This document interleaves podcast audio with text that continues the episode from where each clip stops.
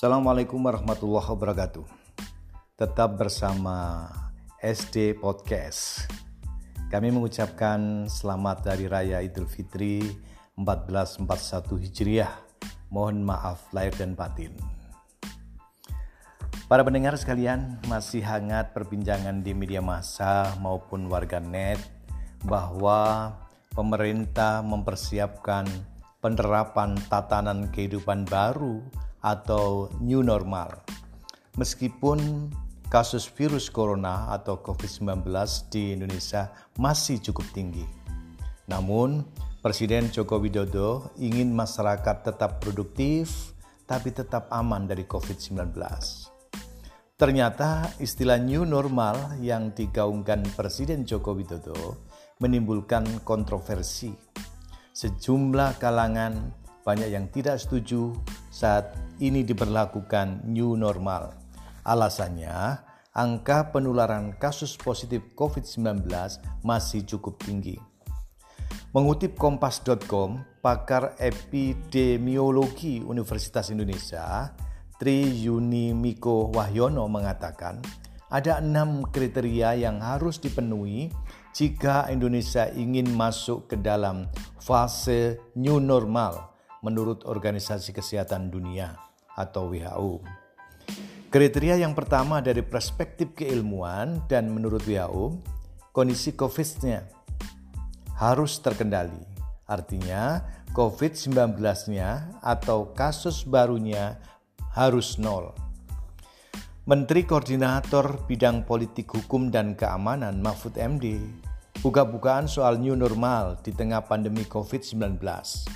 Menurut dia, new normal masih sebatas wacana.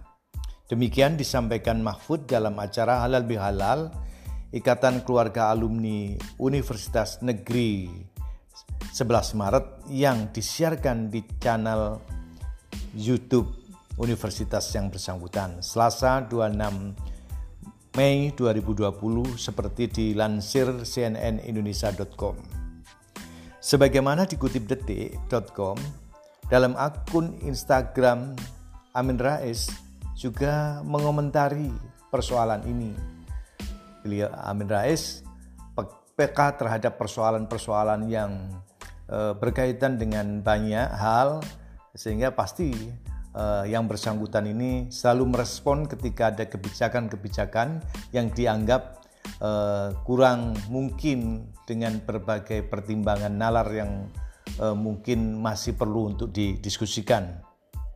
Sebagaimana dikutip di detik.com dalam akun Instagram Amin Rais Official, Amin Rais berbicara so soal sejumlah saintis atau ilmuwan yang menurutnya telah memberikan pendapat bahwa new normal itu istilah yang salah arah. Amin mengaku percaya pada pendapat itu. Nah, untung ada saintis yang mengingatkan bahwa kata-kata new normal itu sesungguhnya misleading, salah arah, dan sesungguhnya ada pengelabuan. Mohon maaf, ini kata mereka dan saya setuju. Ucap Amin Rais di akun Instagramnya. Amin Rais kemudian melanjutkan, Para saintis itu menyatakan yang terjadi sesungguhnya adalah menghancurkan normal selamanya. Amin menyebut normal yang biasanya adalah punya standar, norma-norma, dan pola reguler yang merujuk pada suatu referensi. Yang terjadi adalah worsening situation. Apakah itu climate change atau global warming kehancuran di mana-mana, naiknya sea level permukaan air laut yang makin nggak tertahankan. Karena itu, saudara-saudara, mereka mengusulkan jangan dipakai lagi ini. Ini bisa mengelabui kita sendiri. Kita termakan oleh slogan-slogan kita, terus kemudian apa pun dianggap normal. Sebut Amin Rais. Masukan Pak Amin Rais. Bagus dan banyak poin yang bisa jadi perhatian bagi eksekutif. Soal PNS Masuk soal pengendalian utang kami sepakat, kata juru bicara Partai Gerindra Habibur Rahman saat dimintai tanggapannya Senin 25 Mei 2020. Yang terpenting dalam era new normal ini kata Habibur Rahman adalah substansinya yakni tetap menjaga protokol kesehatan anti COVID-19 selama beraktivitas. Dia lalu memaparkan kerja Satgas lawan COVID-19 DPR selama ini terkait new normal. Sementara itu P3 menilai Amin Rais dianggap terlalu tendensius. Amin Rais terlalu tendensius dalam memanai new normal sesuai alam pikirannya, kata Sekretaris Fraksi P3 DPR Ahmad Baidowi kepada wartawan Senin 25 Mei 2020. Padahal yang dimaksud new normal adalah kehidupan normal baru yang melampaui kehidupan normal sebelumnya. Sedangkan PKB juga mengomentari terkait dengan new normal. Dia menyatakan New normal adalah cara hidup baru yang lebih sehat dan spesifik agar terhindar dari penyebaran virus yang sangat mudah penularannya. Gak ada urusannya dengan pengangguran dan kriminalitas, kata Ketua DPP PKB Daniel Johan saat dikonfirmasi Senin 25 Mei 2020. Daniel menyebut New normal adalah cara mengurangi dampak sosial dari ganasnya penularan COVID-19 agar bidang ekonomi yang penting tetap berjalan. New normal katanya memastikan ekonomi jalan sembari memotong arus penularan virus corona dengan protokol kesehatan ketat. Mengutip kompas.com, Sandiaga Salahuddin Uno mengatakan, di masa-masa krisis seperti saat ini, pemerintah Indonesia berada di dalam kondisi yang sulit. Berbagai kebijakan yang diambil bagaikan buah simalakama. Pasalnya, dengan pemberlakuan pembatasan sosial berskala besar, kegiatan sosial ekonomi masyarakat terhenti yang mengorbankan banyak lapangan kerja serta usaha mikro kecil menengah. Di sisi lain, jika pemerintah memutuskan untuk melonggarkan PSBB, maka harus berhadapan dengan risiko kondisi kesehatan masyarakat. Ini memang menjadi buah simalakama bagi para pembuat kebijakan yang sangat strategis, kebijakan publik. Tapi buat saya simple, semua kebijakan harus berbasis data. Data yang kali ini harus digunakan, yang menjadi landasan adalah data-data dari tim medis, tenaga kesehatan, dokter, atau ahli yang menyatakan kita sudah bisa melewati masa-masa kritis atau masa-masa puncak sehingga bisa melakukan relaksasi papar Sandiaga dalam video conference Jumat 23 Mei 2020 malam.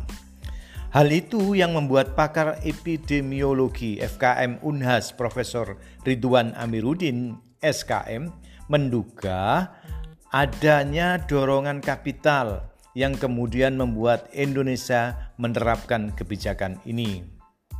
Pemerintah mengeluarkan kebijakan untuk masuk ke new normal ini adalah desakan kapital, desakan modal agar ekonomi berjalan, ujar Profesor Ridwan dalam diskusi publik online Kamis 28 Mei 2020. Ia mengatakan, loncatnya pemerintah dari tahapan penanganan wabah di mana seharusnya harus lebih dulu memastikan keamanan publik dari penyakit ke fase kedua yaitu memperbaiki sektor ekonomi disebutnya sebagai jalan tengah. Ini sebenarnya adalah jalan tengah. Bagaimana mengendalikan COVID-19 dan bagaimana kehidupan berlangsung itu sebenarnya poinnya, ungkapnya. Jadi, pertarungannya adalah bagaimana mengendalikan pandemi dan bagaimana ekonomi berjalan. Kalau kita menggunakan piramida tadi, bahwa selesaikan keamanan publik kesehatan pandemi dikendalikan, baru masuk ekonomi, baru memulihkan reputasi, sambung profesor. Menurut data reproduksi virus corona atau yang diwakilkan dengan data R, tidak boleh di atas angka 1 Sedangkan di banyak provinsi Indonesia angka masih cenderung di atas satu. Jadi indikator ini yang tidak terpenuhi kalau beberapa negara menggunakan reproduksi R efektifnya itu akan itu kan belum ada satu provinsi di bawah satu. Jakarta saja masih di atas satu. Untuk Sulawesi Selatan masih 1,95 jadi berarti secara umum belum terkendali. Jika angka reproduksi corona lebih tinggi dari satu, maka jumlah kasus cenderung meningkat secara signifikan dan masih bergulir. Tapi jika semakin turun, maka penyakit itu semakin terkendali dan perlahan akan menghilang hingga tidak ada kasus baru. Jadi itu beberapa eh, respon dari para pakar, para politisi terkait new normal yang sekarang ini lagi ramai dibicarakan di berbagai media maupun juga warga net. Sahabat SDTV, berbagi narasi di atas semoga ada jalan terbaik agar negeri kita ini segera terbebas dari virus yang menggoncang dunia ini.